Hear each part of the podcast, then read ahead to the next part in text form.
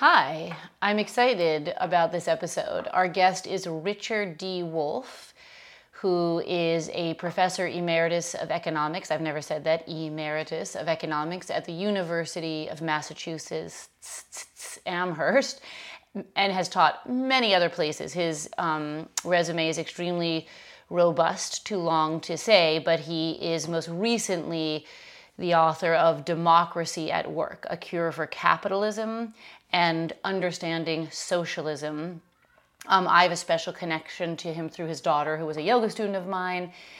And he's hot because a socialist older man with a pedigree is my kind of guy. All right, let's give him a call.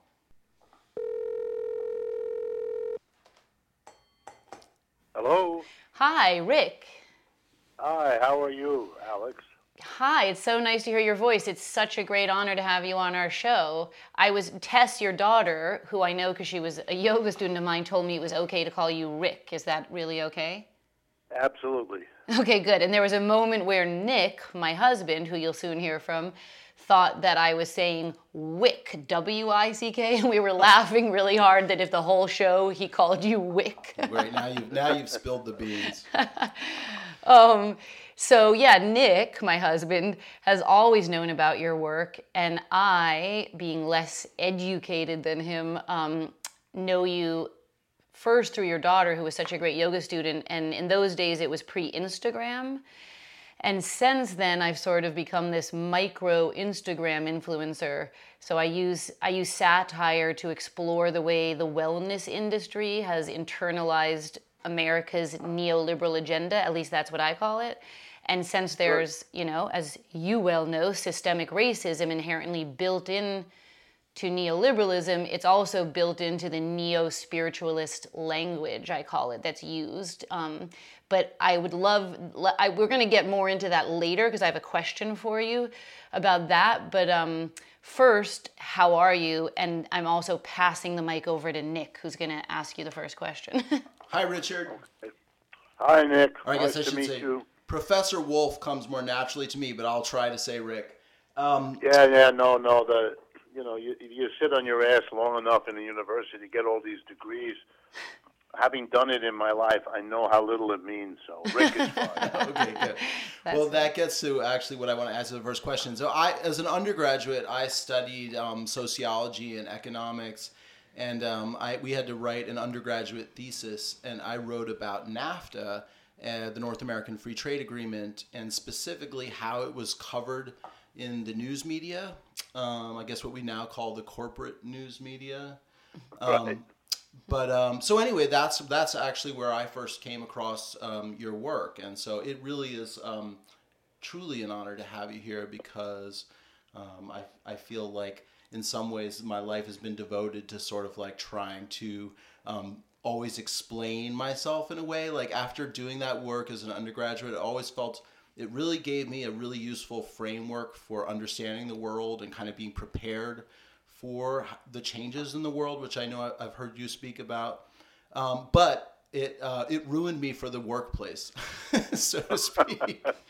so anyway, my life has been devoted to sort of like um, through various creative endeavors, kind of getting out um, the word about. Uh, I don't know, for lack of a better word, let's just say socialism. So, but anyway, um, what one of the thing, and, and I was just kind of like reading up um, on your life, and I noticed that you're from, uh, I think you were born in Youngstown, Ohio.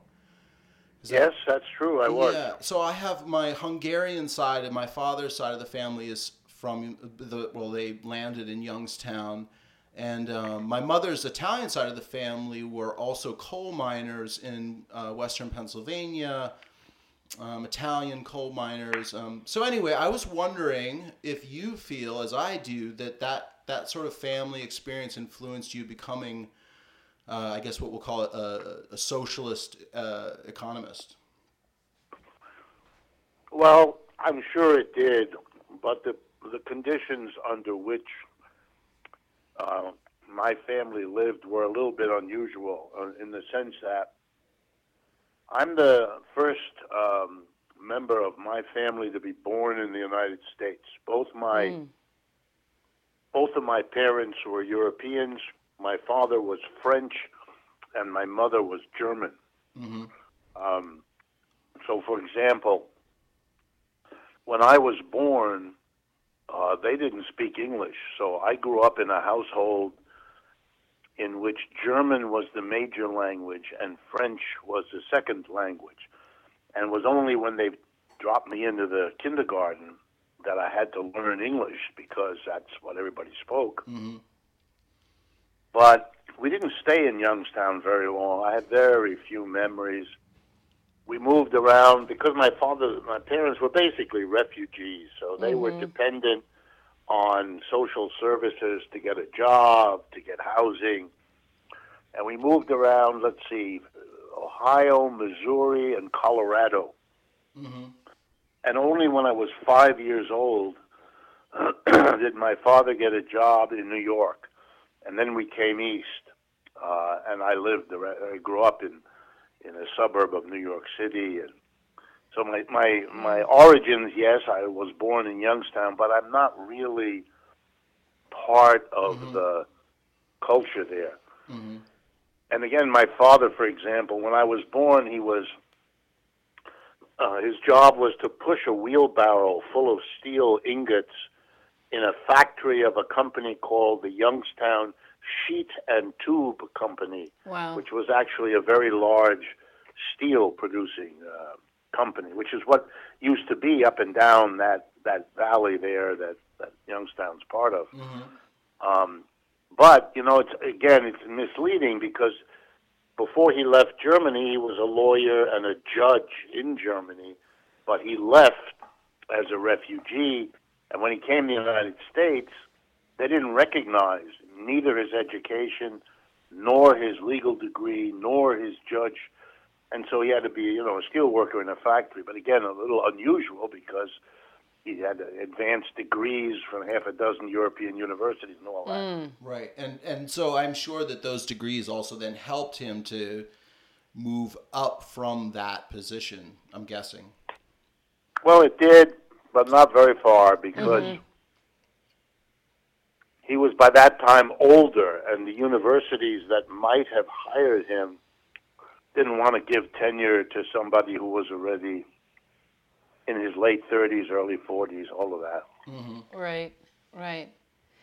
But it was part of, you know, the way it influences me is that he was disappointed, to put it mildly. Um, and so I'm the first child, the son, and my job for both my father and my mother was to basically live the lives Mm. they had hoped for, anticipated, expected, and that were cut off because of the refugee situation. hmm So Mm. I was, in a sense, under the pressure to realize their dreams, uh, which didn't leave terrible much room for my own. Yeah. Um, and You so, for example, I had to go to get all of the credentials that my father didn't have for the United States. He had them for Europe. He didn't have them for the United States. So, you know, I went to Harvard and then to Stanford and then to Yale. I'm like a poster child Mhm. for American fancy education. But and the one thing you get there, the education is mediocre. But what you do get is you get these degrees. Are people who fall over for degrees. Yeah. And, Yeah. Uh, Yeah. and but you know the not- the good news is, um, makes it possible for me to have entree all over the place. I mean, you probably would not have heard of me hmm if I was a graduate of I don't know University of Tennessee, and I don't mean to pick Right. on Tennessee, Right. but Right. just because of the way the prestige system in this country works. So I get uh, I get access, I get opportunities, I get listened to. Uh, not because of what I say, but fairly often despite what I say, because I have the pedigrees. That's really what this is about. And you know, I was I'm curious too. Uh, I know um, you know my my Italian grandmother would would actually tell me. Um, makes me think about what that we're going through now that you know as an Italian immigrant they they got jobs as coal miners and the the Ku Klux Klan used to actually like she told me a story about them being run out of their house which was probably company housing that they were living in um, and uh, by the Ku Klux Klan in the middle of the night as a little girl and I know I think that there was uh, a lot of activity like that in Youngstown as well. I don't know if that was before. All over the country. Yes, of course. All over the country. I mean, uh, I spent most of my adult life living in New Haven, Connecticut. I went to Yale, which is located there. Right. and I got involved in local politics and I stayed there. And the majority ethnic group in New Haven, Connecticut is Italian American. hmm and I got to know a lot of those people because I worked with them. And the stories they told me about the Ku Klux, believe it or not, even in Connecticut, the Ku Klux Yeah. Klan, but also the, the treatment by them, uh, of them by the Irish was a story many of the older people would tell me over and over again. I mean, Mm. uh, as school children coming home from school and having the Irish families throw stones at them. I mean, just just extraordinary. Yeah, there, there was a lot of. It seems like there was a lot of animosity that was, you know, sort of built up between various immigrant groups and also um, black communities that had come up from the south to work uh, in steel mills and coal mines and. It's a horrible it's a horrible story of sadly of immigrants arriving being very abusively treated and then turning around and doing to the next group what had been done to them. Mm. Mm-hmm. So the English who came first, or you know, they killed off the uh, Native Americans. Then they Mhm. established themselves. Then the Irish came, and the British did to them what they always did to the Irish, which was awful. Mm-hmm. Then the Irish did turned around and did that to the Italians, who came later. Mm-hmm. I mean, it's just, and, and everybody did it to the African American. I mean, it's Right. just. Yeah. Right. It's But- true. It's truly. And a- I also think it was, you know, we always see in examples of history that it was it was an animosity that was really manufactured. In other words, uh, you know, uh, steel mills would break any attempts at unionization by bringing in other groups, which then, of course, Yep. created a lot of animosity. And um, yeah, and they would they would use in the case of the Irish and the English, it took a very strong anti-Catholic form. mm-hmm. When the Irish did it against the Italians, it couldn't go that way. Cause, but for example, in New Haven, you have a huge number of Catholic churches, but rigidly to this day, rigidly segregated between the Irish versus the Italian, Mm. And now versus the Hispanic and the black. I didn't know that. Yeah. Each of them have their own Catholic church. I do not know what connections or relationships among the priests in the different churches might be, but the parishes are in their own neighborhoods with their own activity. It's amazing. Well, I didn't know that it was that. Yeah, I didn't really realize it was that separated. You know, I really like what you said. I think it's so important to recognize that when you said um, that your pet, that what you say is listen to, you know, despite your pedigree. You know, Right. and I think that, that the fact that you have that pedigree is one incredible considering as you're describing where you came from, but also that um, you you're able to recognize that and you know use your voice in this way. Thankfully for us, and Yeah, no, no I, I, and I, I, you know, I've, ever since I've been a kid, that's been clear to me. I, I didn't, I didn't have much respect for the schools, the, the, the phoniness at Harvard, the, mm-hmm, the pretense, the put on, the, the careful cultivation of the notion that we really were better than everybody else. It, always, it turned me off early on, um, and I wasn't the only one because it produces a, an incredible tension, which is very psychological. yes, Because in a way, you're understanding, even if you couldn't put it into words then, that you're being told that where you came from, which includes your mother, your father, your sister, your brother, uh, are really crappy uh, people that you should be kind of half ashamed of, Uh huh. and you should rise above, which meant looking and acting and talking like these uh, professors and other administrators that you were hobnobbing with in the dormitories at Harvard. But their phoniness on the one hand, and whatever linked you to your origins on the other, were more than enough to make an, a good number of us very, um, how shall I put it, oppositional. Yes. Yes. Yeah. And uh, we would ask questions in class, and we we weren't very nice to the professors who could not handle them. We we worked off our upset, Yeah. uh, and sometimes you know excessively, on them. right. And uh, we should we should have understood that.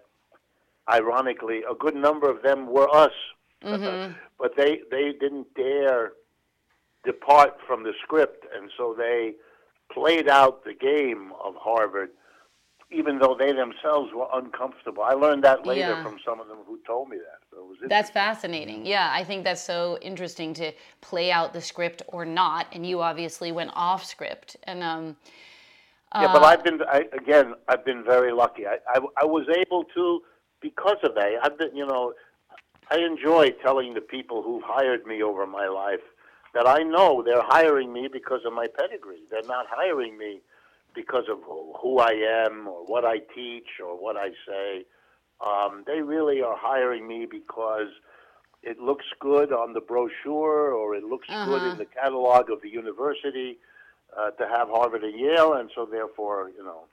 yep. And yep. they look sheepish. They assure me that's not the case. but you know, being a teacher all my life, I, I've learned to read people's eyes as well as their listen to what they say. their eyes are telling me to stop talking because it's embarrassing them. I'm So, um, Rick, I'm, I'm really curious. I think the, the major kind of overarching thing uh, that we were hoping to tackle today is, you know, it's it's been really hard. We've actually sort of taken a break from this podcast, um, and we've been participating in some of the protests, uh, not as much perhaps as we would like or should. Um, but this very correct reaction to police violence um, has, um, you know, given us pause. And so we were hoping to kind of come back to the podcast today and think about, you know, everyone is, there's a lot of conversation now about reimagining um, what policing should look like in the United States. Uh, so defund the police is sort of the catch all for that.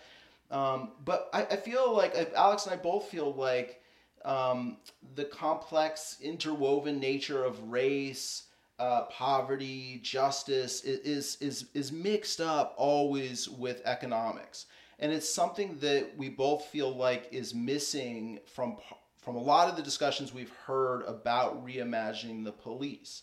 So we really wanted to ask you today, like, and I know this is a big question that we don't expect you to answer um, succinctly, certainly, but you know, what what might a just economy look like in the United States? So if we reimagine the uh, economy of the United States, uh, what what might that look like?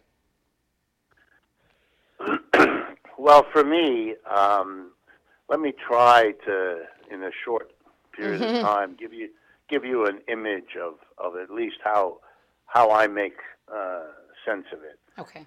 And I don't mean to focus on the economics because it's more important than anything else. It isn't. But it is a very important part of a story that is an awful lot of the time either left out or given way too little attention mm-hmm. or weight in conversation. So I, I stress it mostly to compensate for its being under-evaluated, not out of some notion that it's more important than anything else. Agreed. Ab- agreed.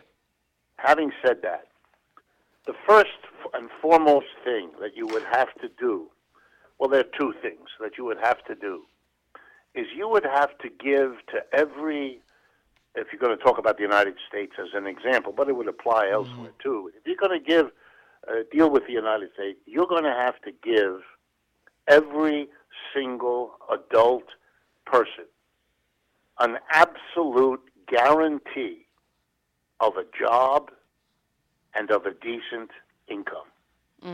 Uh, short of that, you're not serious. If you're not going to do that, then you are allowing um, a given, which is the grotesque inequality of this society, to be an absolute you will not question, you will not challenge, you will not change.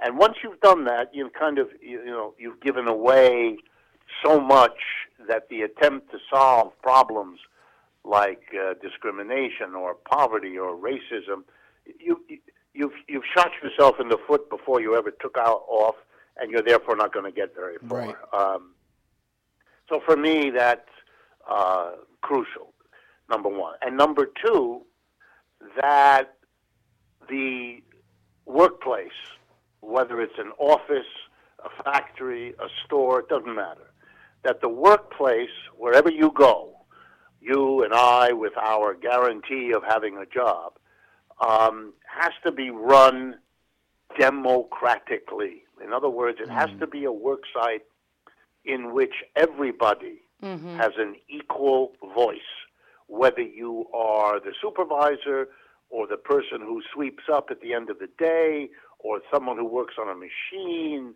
or someone who uh, counsels other workers on problems of, I don't know, alcoholism. Whatever it is you do, you are part of the community that constitutes the workplace. Mm-hmm. What that does is mean that we have finally given people the democracy and the equality that was promised to the American people from the beginning of our society and has in fact never been provided to them.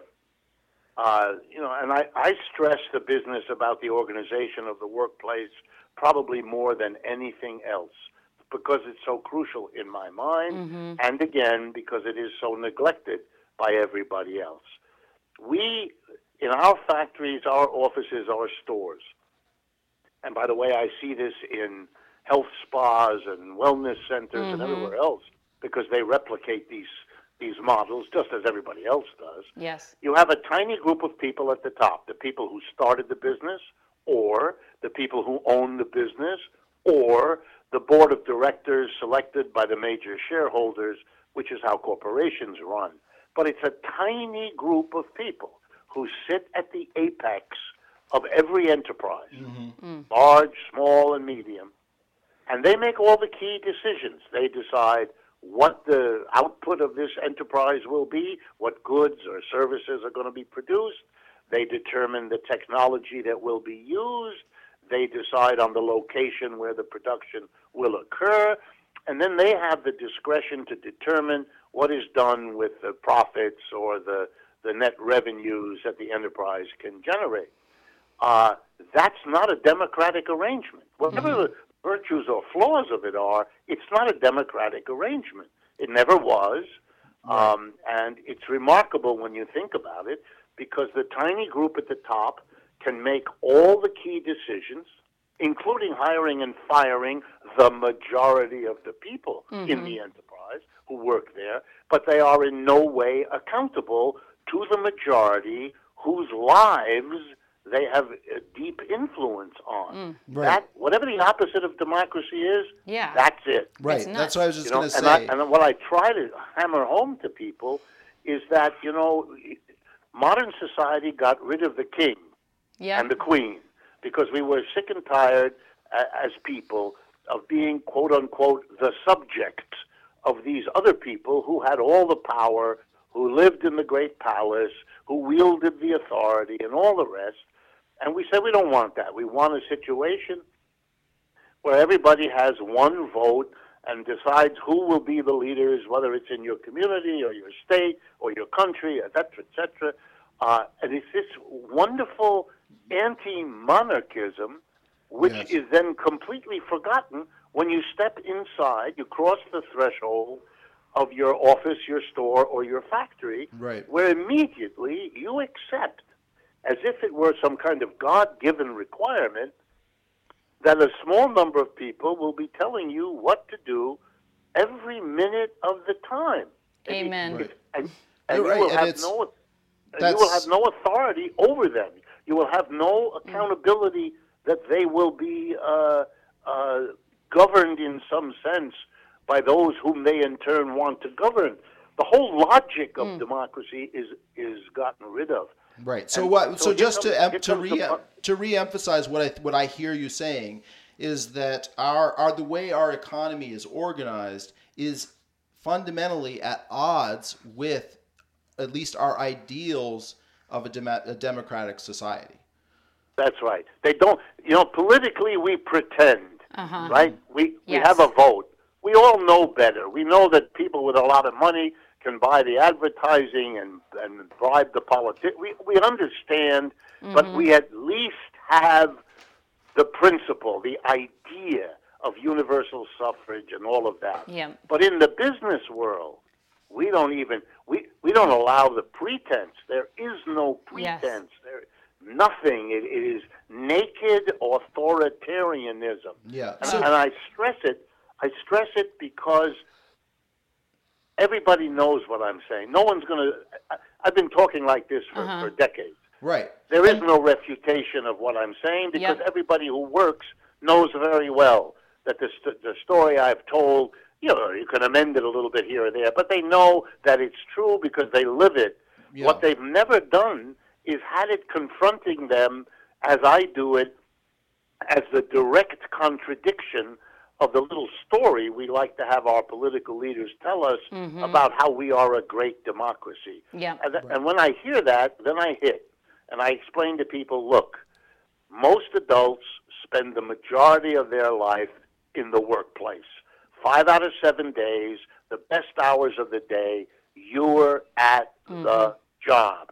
If democracy means anything, that would have been the first place for it to have been installed, instituted, Yeah. because that's where you are. And don't tell me mm-hmm. we're fighting in Afghanistan to bring democracy. We're not in a position to bring democracy elsewhere because we don't have it here. Amen. And, Right. and at that point, the audience, whether it's in a union hall or a church or a university or wherever I go, you could hear a pin drop mm. because in a in, in a in a moment I have them because I'm not telling them something strange, weird, or foreign.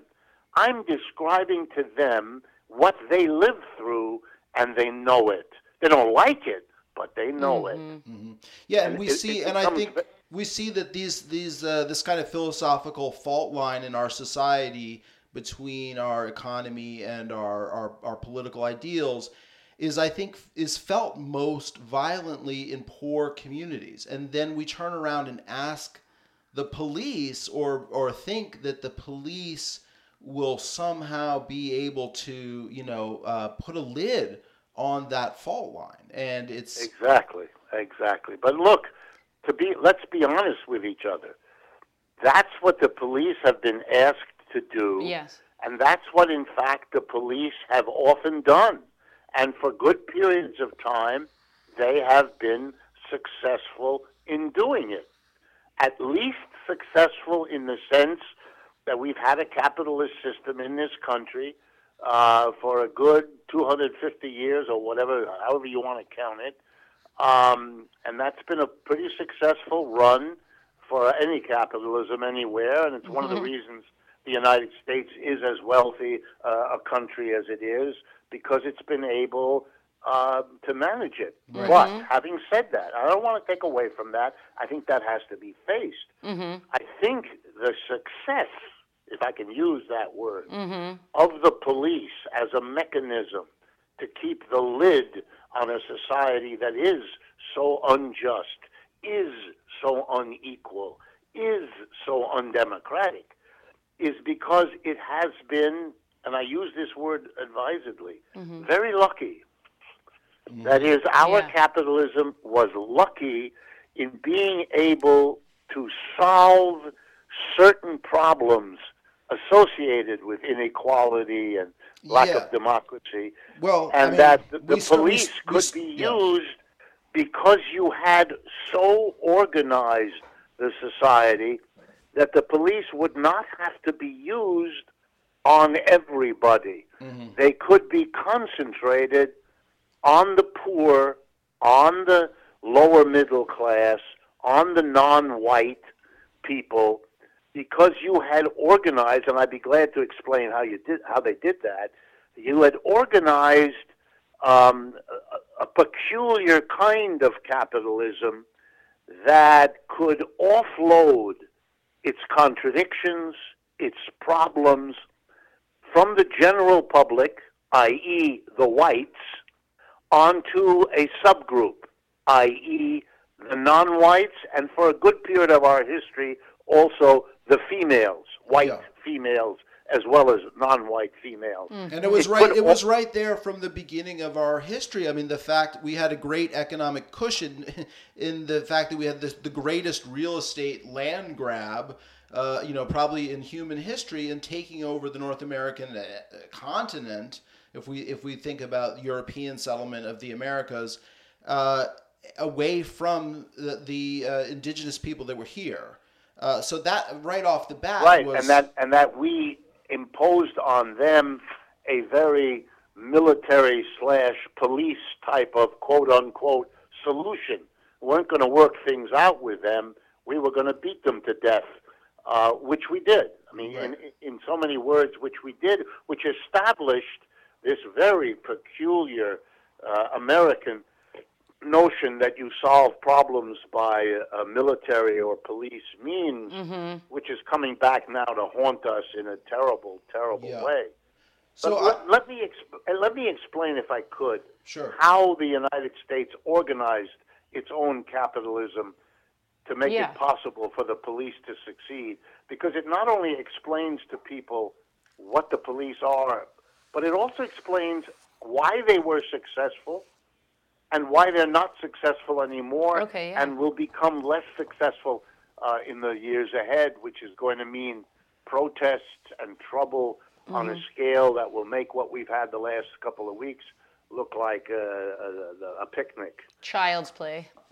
Okay, here here we go. Uh, and and if if it's taking too long, just shut me up. And, No, uh, no, I'm, a I- prof- I'm I'm a thir- professor, so you Okay. know, if I go too long, yeah, I'm I'm thoroughly. counting on the students to start fidgeting. Anyway, no, I'm um, I'm the only fidgeting that I have is only that I don't want to run out of time because I could hear you for you because I could hear this forever. But and we and we have a Yeah, couple more no, questions. But I'm, I'm okay. thrilled. I'm thrilled to Yeah. hear this description that you're about to give. Yeah, because one of our big questions is sort of what everybody can know about economics. I feel like we're so often told like, ah, leave leave economics to the to the experts. Yeah, that and- I saw that question of yours. I'm glad you asked it. Right. There, I can be really brief. Oh, Okay. okay, That great. is total bullshit, and you nobody should take that seriously. Right. Economics is about things that most of us already know because you have to live in the economy. It's not an arcane topic. Mm-hmm. You have to go to the store. You have to budget your checkbook. You have to earn your income. You have to put away for your kids' education. We are all dealing with the economic realities around us. Hundreds material that we already know three quarters of, and it should be easily accessible. And if it isn't, it's not the fault of the people who are learning. Right. It's the fault of the people who are teaching. Thank you. Right. A Well, lot and of we- we- economics. we get and business I'm talking about myself. You know, Yeah, yeah. A lot of those of us who teach uh, have unfortunately borrowed a model from the lawyers. The Right. lawyers figured out years ago to translate the common problems that occur in any community that have to be adjudicated, where we disagree on something and it has to be decided and worked out. Right. If they rewrote all of that into an absurd language that nobody understood, then the daily problems people have would require them to hire a lawyer whose job would basically be to retranslate the gobbledygook back into simple English so we could get on with business. Exactly. Lots of economics is like that. Yeah. For example, I learned, just to be very concrete, I learned as a, a student that I could make, I, I mean this, 10 times more money per year being an economist working for big corporations than I could if I were a teacher. Mm-hmm. Uh, it, it's obvious, it's very clear, that- that nobody hides this. Right. It's just out, right out there. Right. Uh, they want you to do for them a very special service, which is, by the way, not what you're told, research or anything else. Yeah. Mostly what economists do is translate the immediate profit seeking grubbiness of a business into lofty sounding economics bullshit about how what this company wants at this moment Yes. is really what would be best for the community as a whole. Exactly. Right. I, I always Make- say to people, I say, "Oh no, no! It, like economics is one of the mo- is probably the most corrupt field because basically they're looking for anyone so-called expert who will say, "Oh, this is why we need to give more money to the rich," and that, that gets that gets into actually like the, the what I like to call the the greatest hoax in human history, which is and really the latest lid for the American economy, which is trickle down economics. Right. It's a perfect example. Here's something, here's the truth of it. When there's an economic problem, we want you, say the business community, we want you, the government, whom we ridicule all the time, to please save us. And we mm-hmm. want you to make us the priority. Right. We get the scarce government money, and we get it most, and we get it first.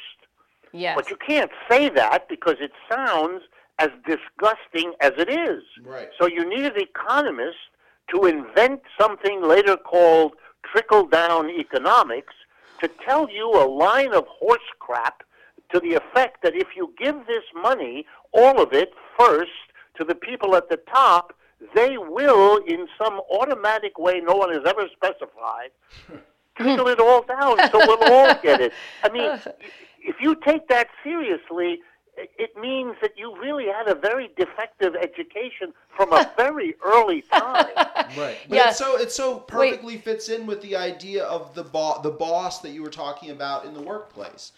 And that like authority comes from the top and therefore, you know, money it may it somehow fit into the ideology of, you know, that money would somehow also come from the top. Wait, hold on, guys, guys. Yeah. I really don't want to, because I was very excited to hear. I mean, I'm loving all of this, and just to point at, just to say, add in this, uh, Rick, that I always say if you're a Republican, and now I would add, or Libertarian, and probably even Democrat, you're either an idiot or an asshole. So you're either an idiot because you think Yes, trickle down economics works, or you're an asshole because you know it doesn't work and you still fucking do it.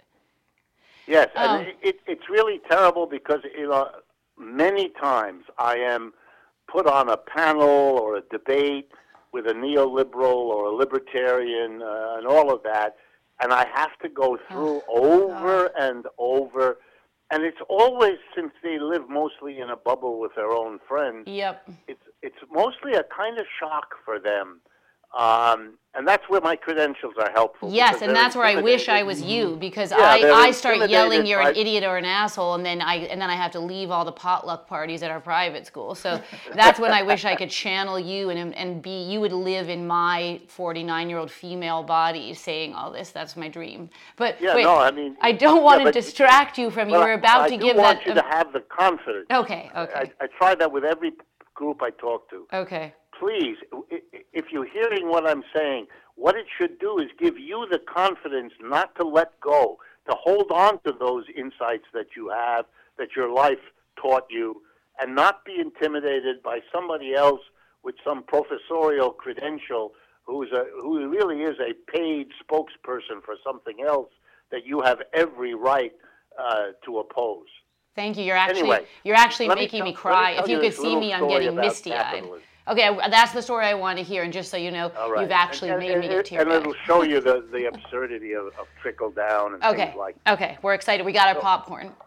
All right, here we go. Um, capitalism is usually uh, described as having begun in England more or less in the 17th century, modern capitalism, and spread from England to Western Europe and then North America, and then over the last two or three centuries all over the world. So it's the dominant system today. Absolutely true. And by system, by the way, I don't mean markets, because those have existed throughout human history uh, with many different economic systems. Slavery, for example, which is not capitalism. Slavery had a market. That's where you bought and sold slaves. or if you take the American example where you bought and sold cotton, um, having a market in all kinds of things is not a peculiarity of capitalism. To refer to capitalism as a system that relies on a market or a free market is simply a misunderstanding mm-hmm. of history. Feudalism with lords and serfs had markets all the time. Mm-hmm. The Soviet Union had markets all the time. Mm-hmm. The People's Republic of China, throughout its history and at this moment, has loads and loads of market. Mm. So the notion that there is something peculiar about capitalism and the market is a basic misunderstanding. Mm. Number two, the notion that the that capitalism has to do with private enterprise, uh, meaning that an enterprise is not part of the government, is something formed, owned, and operated by private citizens who have no position in the government. That is true of capitalism, but it is likewise true. Feudal manors mm-hmm. were in the main not governmental operations.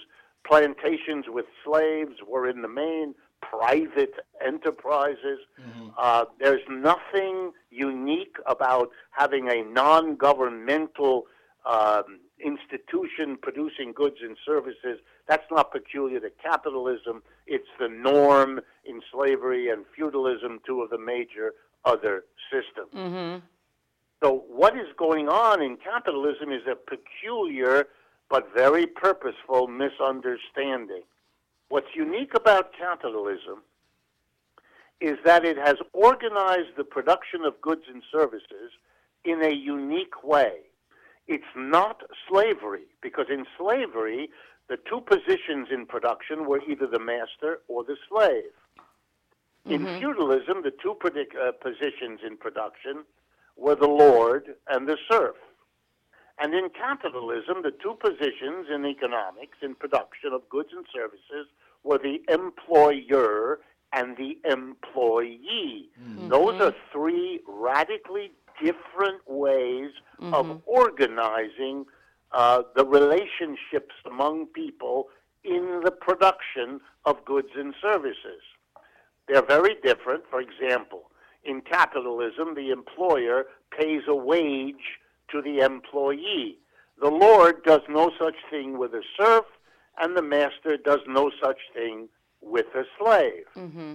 Similarly, in slavery, the slave is the property. One of the two players, one of the two positions, is owned by the other. That is not the case in feudalism. That is not the case um, in capitalism.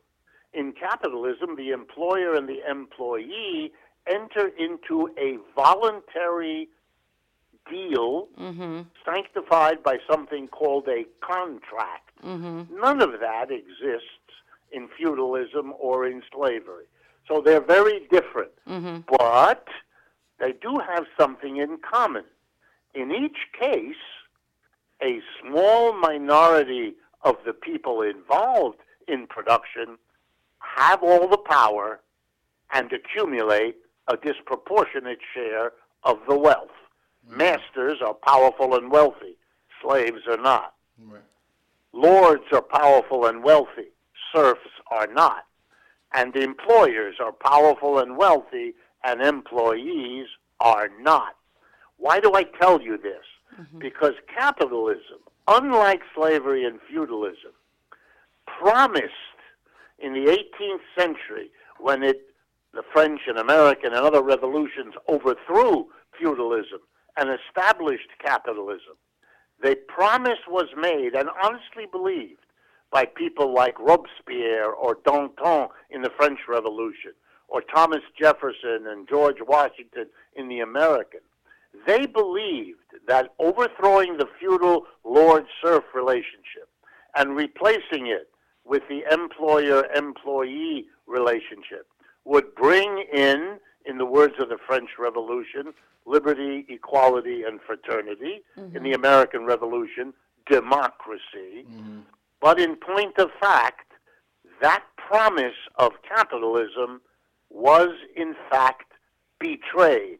They didn't bring neither equality, nor liberty, nor justice, nor any of that shit. Mm-hmm. They promised it, but they didn't. Mm-hmm. And if, if I mm-hmm. had time, which I don't, I would explain to you that the reason there's a person called Karl Marx whose work we read is because Marx was the first major thinker coming roughly 50 years after the French and American revolutions who said, I am going to be an analyst of capitalism, but I'm going to do it, unlike Adam Smith and David Ricardo, not as a proponent, but as an opponent, not as a celebrant, but as a critic.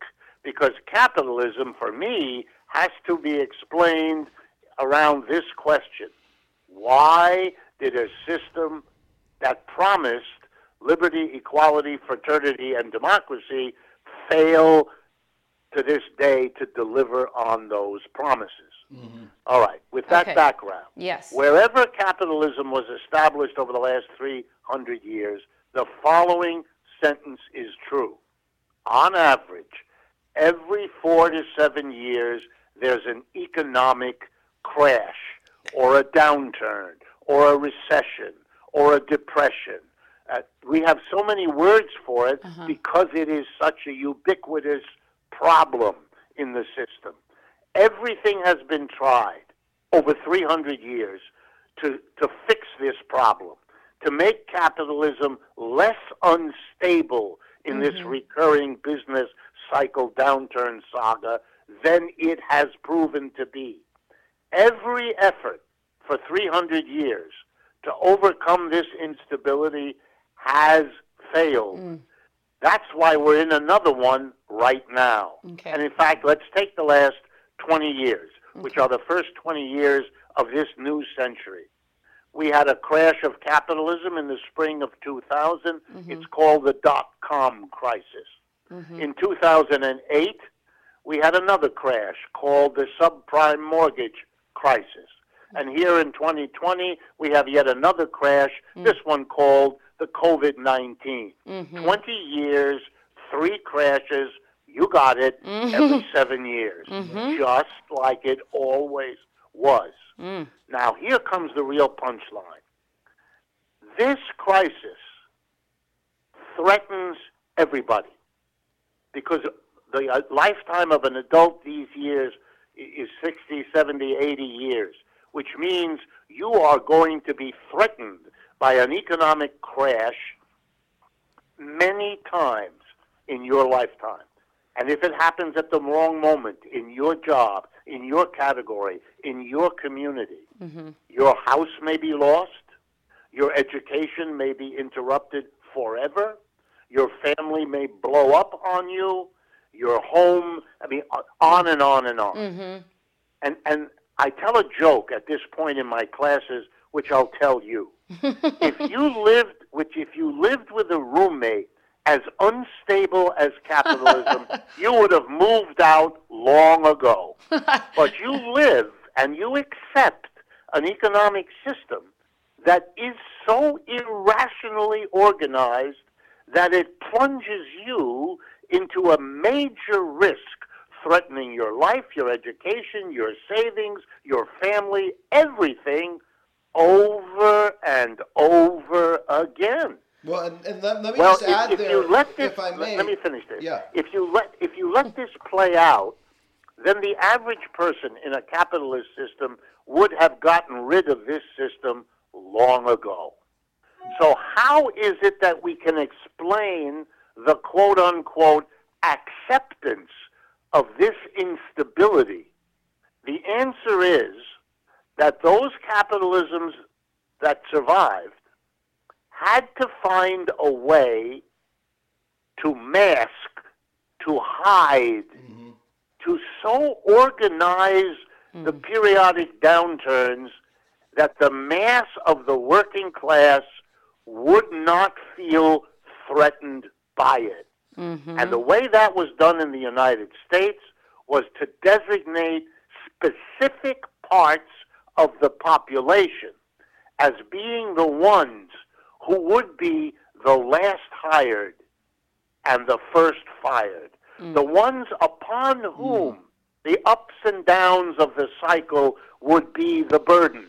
Right. Mm. Because by doing that to African Americans and brown people, and for much of our history to female people, so that the women would be pulled into the labor force when you needed them and chucked back out into the household when you didn't, and and black people would be sent back south to the rural parts when you couldn't accommodate them in the industrial cities, on and on and on. That's how we did it. Mm-hmm. And we the police come in because they then became the people who could present one face to the whites who were exempted from the business cycle, Right, who could count on their jobs being more or less steady. You didn't need the police for them, mm. but you needed it for the people you really screwed. Ooh, Right. You could allow the chilling. man, to, you could take the man and take care of his wife, Yeah. often violently, by the way, as we well know. But for the African American community, you need a paid core of what were until recently mostly white cops Right. to beat the crap out of them in order to terrify them into not doing something about the fact that capitalism's instability was disproportionately loaded onto them. Right. Okay. So we see. deal- So today, thank you so much for bringing If you don't deal with this, if you don't deal with this at the root of the problem, you're not going Right. to solve neither the poverty that these folks have been required to live in, nor the racism that has justified all of this, allowing the capitalists who take advantage of this situation not to admit their responsibility and their system's responsibility, but instead to blame the victim. In Right. this case, the blacks. Right, As and so so the this latest masking is being ripped off, and and that's what we're feeling now. But Right. there's another really unfortunate thing about this, uh, as you said, so-called unruly roommate, which is we've now discovered he's he's sucking all the oxygen out of the the room as well, and uh, and, and I mean by that that we have this giant uh, externality to capitalism. I, I'll, I'll say to keep it uh, I think correct, but also simple, um, which is uh, global warming. And I Right. see this crisis uh, as very much uh, being connected to that. And I think that we're now starting to see that this thing that we spoke about as cycles, and you're, of course you're correct to see these cycles, but that what seems on the horizon is an end, uh, that there is a finite limit to these cycles as well. Do you agree with that? Absolutely. Yes, I, I think you're quite right. I think capitalism has been able to reproduce itself in this country by ignoring its ecological costs, by ignoring the social costs of what we've just been discussing. And then, you know, it doesn't become, doesn't, you don't need a genius, you don't need a PhD to understand that this is not infinitely reproducible. You can't, the notion that because you got away with it for a hundred years, you always will. Right. I mean, that's too stupid for words. That never applies. That's a kind of head in the sand um, mentality. It's a little bit like uh, not recognizing that starting in the 1970s, when real wages of American workers stopped rising, as they had the previous century, they stopped rising. American working class, not knowing what to do, because the American dream requires rising wages, they weren't getting rising wages anymore. So the solution, quote unquote, and put it in quotation marks, the solution was to go on the greatest borrowing binge any working mm-hmm. class in the world had ever gone on before because they could only afford the American dream now with a mortgage, with car mm-hmm. payments, with a credit card, and now the latest one, the, the college loan. Right. And so you, what you have done is you have created an illusion. But anybody in the world knows you can't keep uh, accumulating debt if the underlying real wage income isn't going anywhere Yeah. because at a certain point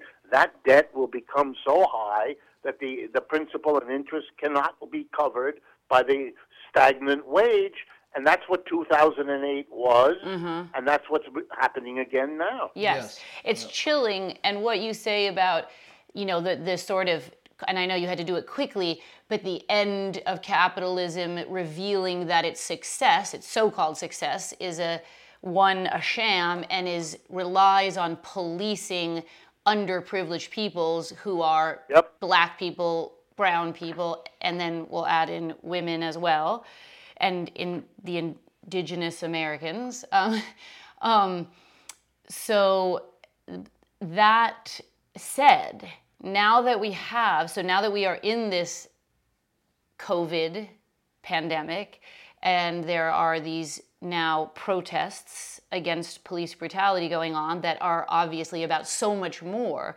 but men, some people may not realize the people who are protesting, you know, they might not understand, and I'm not talking about people of color at all, I'm talking about whatever, my, my, my white liberal next door neighbor does, might not understand the systemic issues that have resulted in these protests. What do we do? Because if these, to change these things require this collective action, global warming, healthcare crisis, human migration, um, and we lost Bernie Sanders. Not that he could solve all that, but it seemed like that was a brief moment of hope that maybe, you know, Bernie, that we could come together to work towards democratic socialism. We've lost that. So how can we rebuild? Is it possible? Do you see any? any future in this or is it just this cycle of brief moments of hope and despair for the rest of our lives until we die No, I, I certainly don't. I certainly don't. I, uh, that's as bad as it sounds. No, I, I don't. I don't. I, I really, I, I am in fact very optimistic, and, and I, let me tell you why. okay very briefly. On one level, it's personal. Uh, I have been a critic of capitalism uh, most of my adult life. It's not new. Um, and for most of that time, even though I've been a professor at universities and all of that, um, I would get an invitation to speak on the radio or television or uh, give an address at some university, probably once every two to three months for most of the 40 years of my mm-hmm. being a professor. Then, 10 years ago, roughly 2010, maybe 2011, everything changed. So, mm-hmm. to give you an example, mm-hmm. this interview that I'm doing with you is the fourth one today great Wow. wow and I have one more at four o'clock.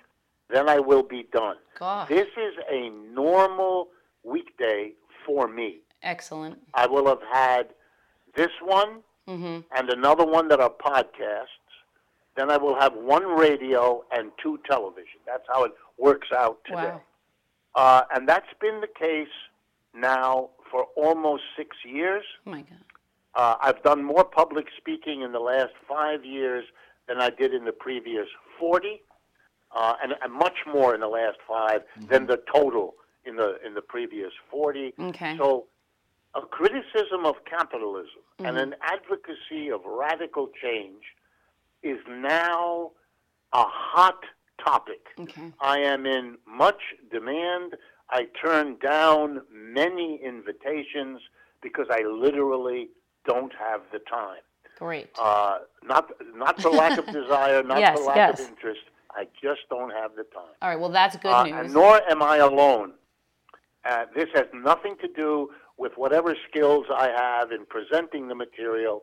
It has to do with a radical change in the population of the United States, which is now interested, which is eager, which gobbles up the stuff I write, the stuff I uh, read. Uh, for, for example, I do a weekly radio television program called Economic Update. Uh, we have 200,000 subscribers to this program on the YouTube uh, channel.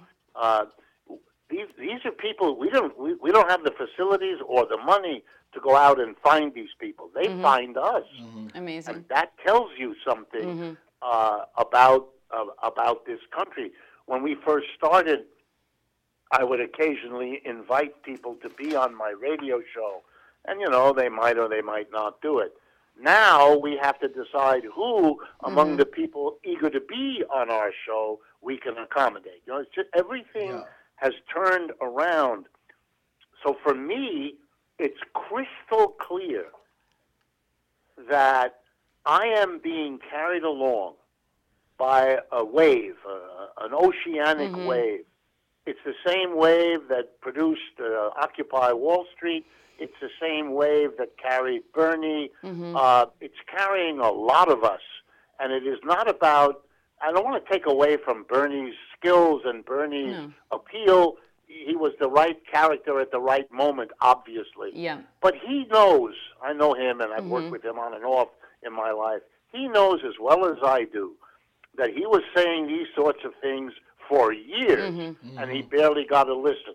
Yeah. Then suddenly, everyone in America, millions of people uh, turned to him, were perfectly happy to go around with a button that says Bernie mm-hmm. because the fact that he was a socialist didn't bother them one whit.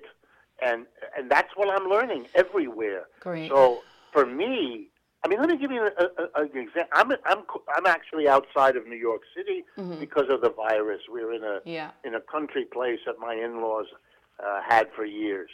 It's a little rural village. Mm-hmm. Two Saturdays ago, I'm going to the local farmers market, which is held on Saturday morning, and I can't get my car to to the place where the little stalls set up. Mm-hmm. Why? Because the people in this little town are having a march. This town never has marches and there they are, I would say um, 150 people in a town whose population is a thousand. I mean, They're marching down the one street that this little rural town has, carrying signs that say Black Lives Matter. That was the most frequent sign, but a few others, uh, you know, against the police or something like that. I would say overwhelming majority of people were 40 years of age or younger, uh, many with little children with them. Uh, there weren't more than five or six black people because there really are none around here. Mm-hmm. It was overwhelmingly white. Uh, and, and I asked people, and they told me, yes, we've never done this before, it's too much now. It's too much. It's too much. I heard it over and over again. Enough is enough. It's too much. It's too much. and these people were activated. Something happened Yep. to move them off of their couches and their desks and from behind their the wheels of their cars to do something many of them told me they had never done before make a little sign in the garage behind their house and uh, put a string through it and carry it around their neck and march downtown where all the other people in this community would see them. Remember, this is Yeah. a small town. You do anything like this, everybody knows. You know, mm-hmm, it's mm-hmm. just the way towns work Yep. the local cops are making room. You know why? Well, it turns out that among the marchers was the mayor of the little town and half mm. the board of selectmen, with, which is like the city council here. Yeah. Um, that everybody understood that this town was now part of a national movement in support of the people that don't even live in the town um, and that are barely known by these folks because of who they are and Yeah. where they work. Uh, it's remarkable. Yeah. So you're seeing you're you're seeing the tide shift, And, and, as far I. as I'm concerned, most of this is very positive. Okay. But I have to tell you, as an Yeah. economist, and maybe this is a topic for another Yeah. conversation. Yeah. What's really driving all of it at this point Yep. is not the Black Lives Matter. It's not the police behavior. It's not the attraction of socialism. Yeah. It is that, it, my judgment now, Yeah. it is a reality and a perception. The reality is we are witnessing the decline, and if it keeps going like this, I would change the word to the collapse Yeah. of American capitalism. Yes. And mm-hmm. the and the deep perception is that an awful lot of people Yep. feel it, and I mean the word feel it. They can't Yes. put it into analytical Yes. terms, but they Yeah. have a deep sense that everything is turning to shit, that the world is falling apart. Phrases like that Yeah. come out of people's mouths very quickly, and I think you're, what you're seeing is this sense that something is terribly wrong, and that at this moment of sort of disintegration and crisis, that we're about to have an election in which we're going to be choosing between Trump and Biden, those things, that becomes a mm. symptom of how bad things Yeah. Yes, really are. yes. Well, and you really see the desperation. I mean, it's someone like Mitch McConnell. Uh, you know, they keep using these euphemisms. Uh, something more must be done for the economy, but by which they mean basically giving people unemployment checks. But um, you know, the desperation scares me. The desperation of these characters, Donald Trump, the Mitch McConnells of the world. Uh, yes, I, I see what you're saying, and I agree. It's it's very positive, but I also do fear uh, for the desperation of those. those To turn into more authoritarianism. yeah, I mean, I also see, you know, uh, what's But- his name? The guy who owns everything now. Uh, the oh, uh, Amazon. Amazon, Jeff Bezos. Jeff Bezos owns everything. I mean, of course, so of course. But wait, wait. I just I need because I know you're gonna have to go. And Nick, what Nick is saying brings me to this exactly. I love this as an ending. Do you can you give me ten more, five more minutes? Can you give us? Sure. Okay. Sure. Because I actually need this from you as well, because I need your advice in how to address this. And this has to do with everything you just described about that there's this sense in people that things are collapsing, what Nick is saying about the desperation and the fear that we all have that we're on this precipice with the upcoming election. And as personally, I'll speak for myself, as a Bernie supporter, but also just a supporter of any kind of democratic socialist ideals for years. We were, you know, Nader people were, you know, were like approaching 50. So we've been at it, you know, since we were young and hated Right. for, and hated for it by many people, by most people. Um, just so you know, we were in the same boat. um, okay, so all that said, what I am noticing in my weird little world that involves a lot of social media is that um, there's I mean, I don't have these guys necessarily in my world, the Trumpers that are protesting the shutdown of the market, right? And I totally, I love Right. what you were saying about that the market's not capitalism, but I'm just going to use the Right. word the market now. I'll have to like rewrite what I talk about now. but um, protesting the shutdown of the market. And they coincide with many in the wellness industry who think, who I suspect think of themselves as progressive or liberals or maybe even lefties or at least Democrats. And these people have taken up this no mask ideology.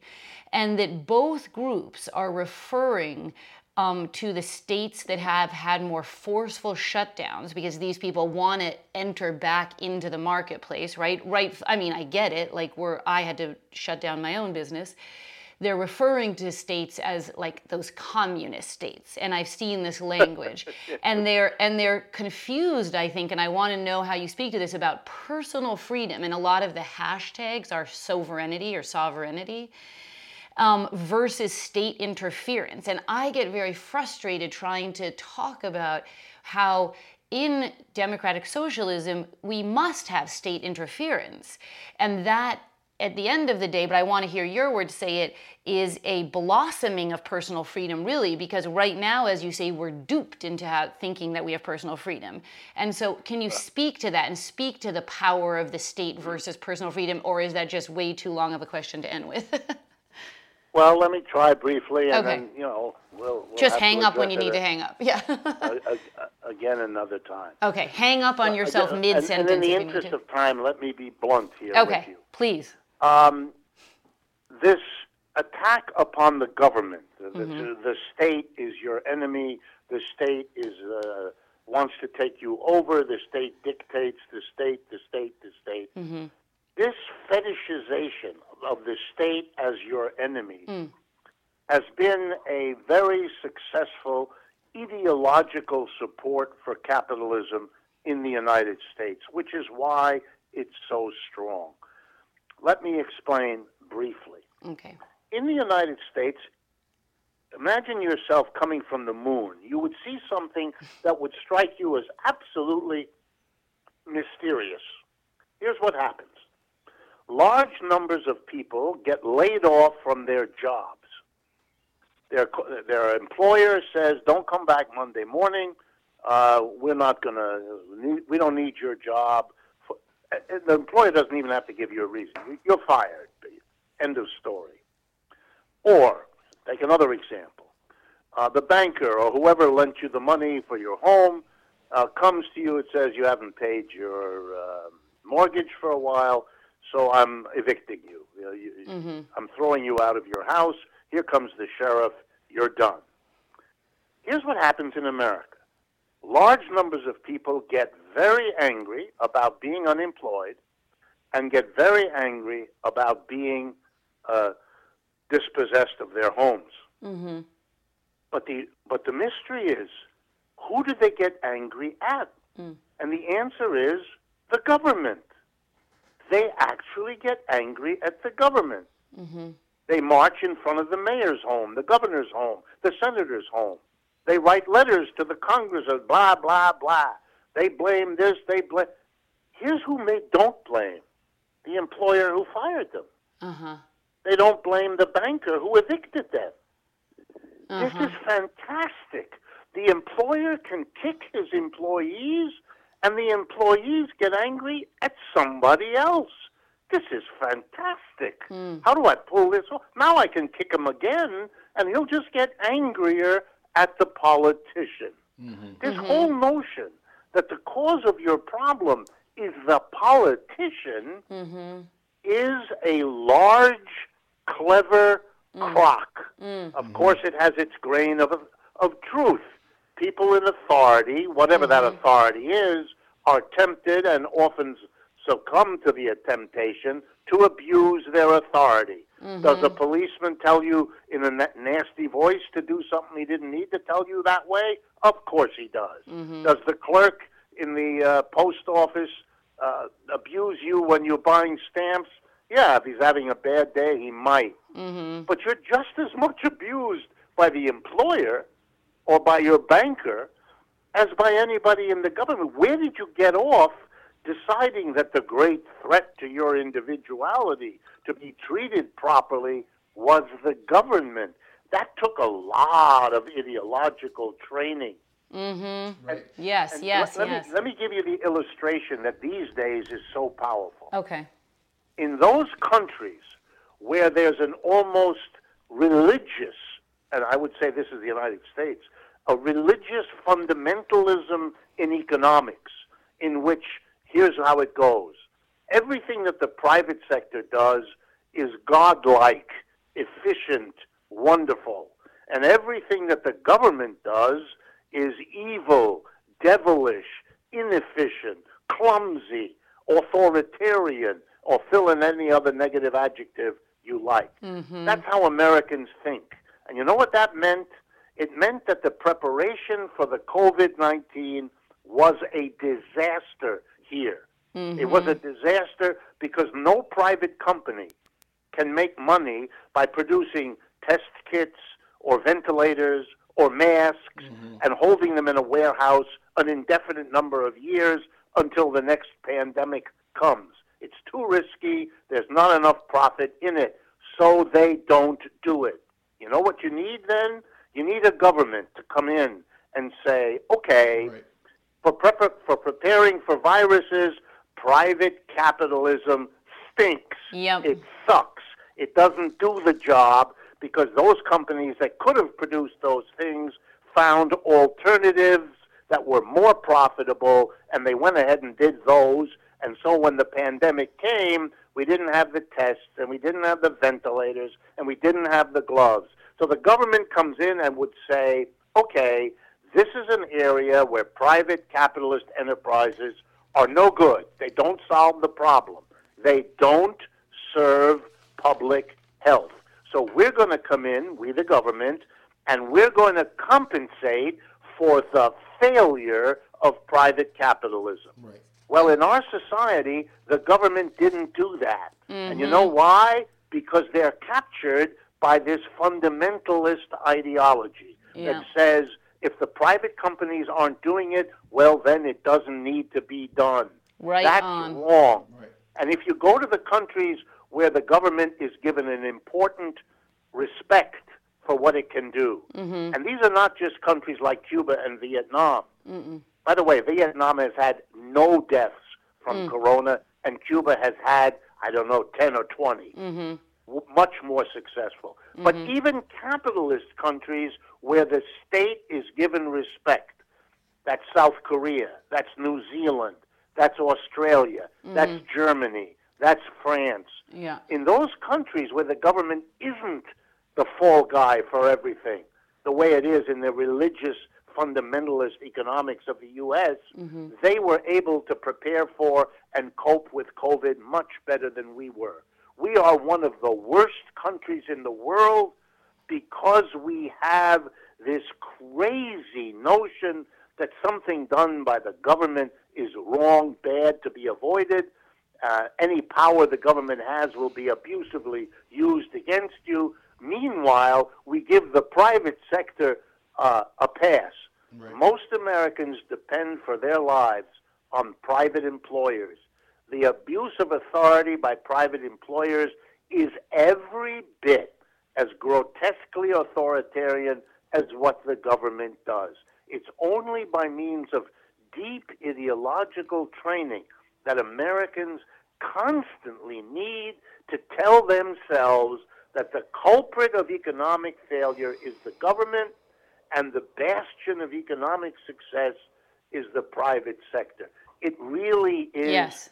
Simple mindedness, but for capitalism, it's been a godsend. Uh, Well, I, and I also, I mean, I have some sympathy uh, for that American citizen you're describing, also because of that schism that we spoke about at the beginning. I mean, I think also people are confused. They don't understand that there's this split of of uh, of ideologies or philosophies. So I think in those times of trouble, they sort of correctly reach for some democratic controls, which they which we were promised but they don't understand that there's there's a split there and that that, that, that, that those democratic people that they look to for help are not empowered to uh, do anything because of the the ideology you're talking about the crock that you're talking about uh, those same politicians are not empowered to to respond uh, so the levers of power are, are disattached I agree, but that's our job. That's, Yes. that, that's what I got to do. Right. That's what you two have got to do. Okay. That's our job. Is Our job is to make these points, to make them effectively, to make them over and over again, to do it uh, in you know in written form, in video form, in podcast form, in our personal conversations with the people we live with, work with, and all the rest. My Well- greatest regret is that I get so um, outraged when I read people saying things. that I basically just say, um, "You're a fucking idiot," and then they block me. And now I want to post. Now I want to give this po- your po- you know everything you said to this woman who posts sovereignty, and I can't reach her.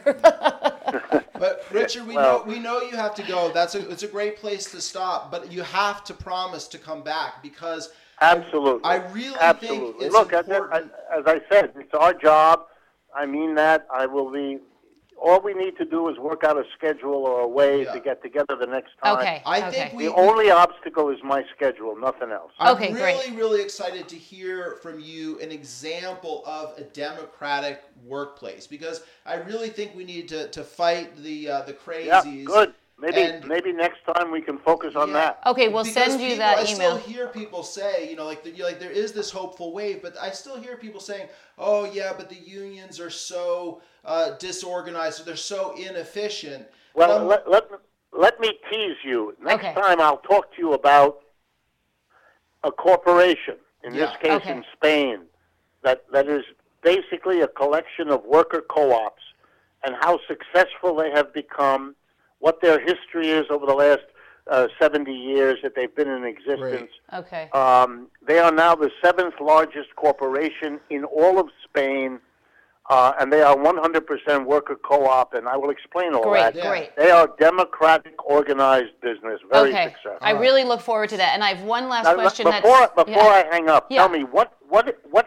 form are you going to put what we've just Oh. done into? This is a podcast, and I'm going to send Tess the link and you, but I'll I'll she'll I'll make sure she knows about it. And it's a podcast that we. That our venue is that is this I guess company called Patreon. So people, we're gonna make it free. yep. but, oh yeah, We, we we work with Patreon all the time. Okay, great. The reason I'm asking Yeah, is yeah. please send us a link um, because Absolutely. we will post it on our websites. We will promote Great. it Great. and that Oh, will that's- bring you that will bring you attention, but it also lets our uh, audiences see what you've done. you Great. so and much. I have one last easy to answer question before you hang up. Will you be my daddy? Yes, absolutely. Thank you. I love you. All right, nice to talk to you, and nice to meet you. And I'll tell Tess we had a great time. Thank you so much. That's my the most important thing to report back to Tess. All right, will do. Okay, bye. Take, Take care. care. Okay, kiddos, I thoroughly enjoyed that. I hope you did too. I mean, enjoy isn't the right word, it's intense, and I feel very angry and irate a lot of the time about it all, but somewhat hopeful.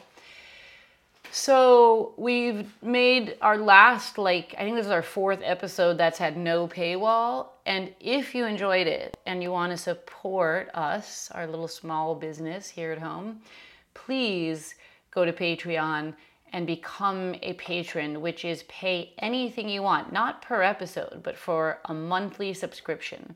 It auto deducts from your card every month, whatever you want, a dollar to $10,000.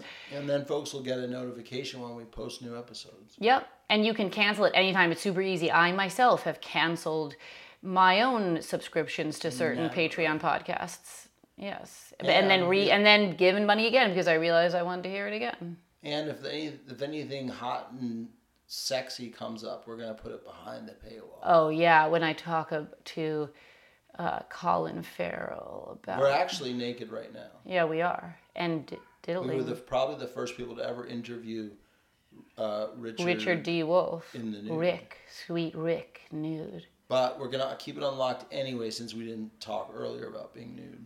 That is true.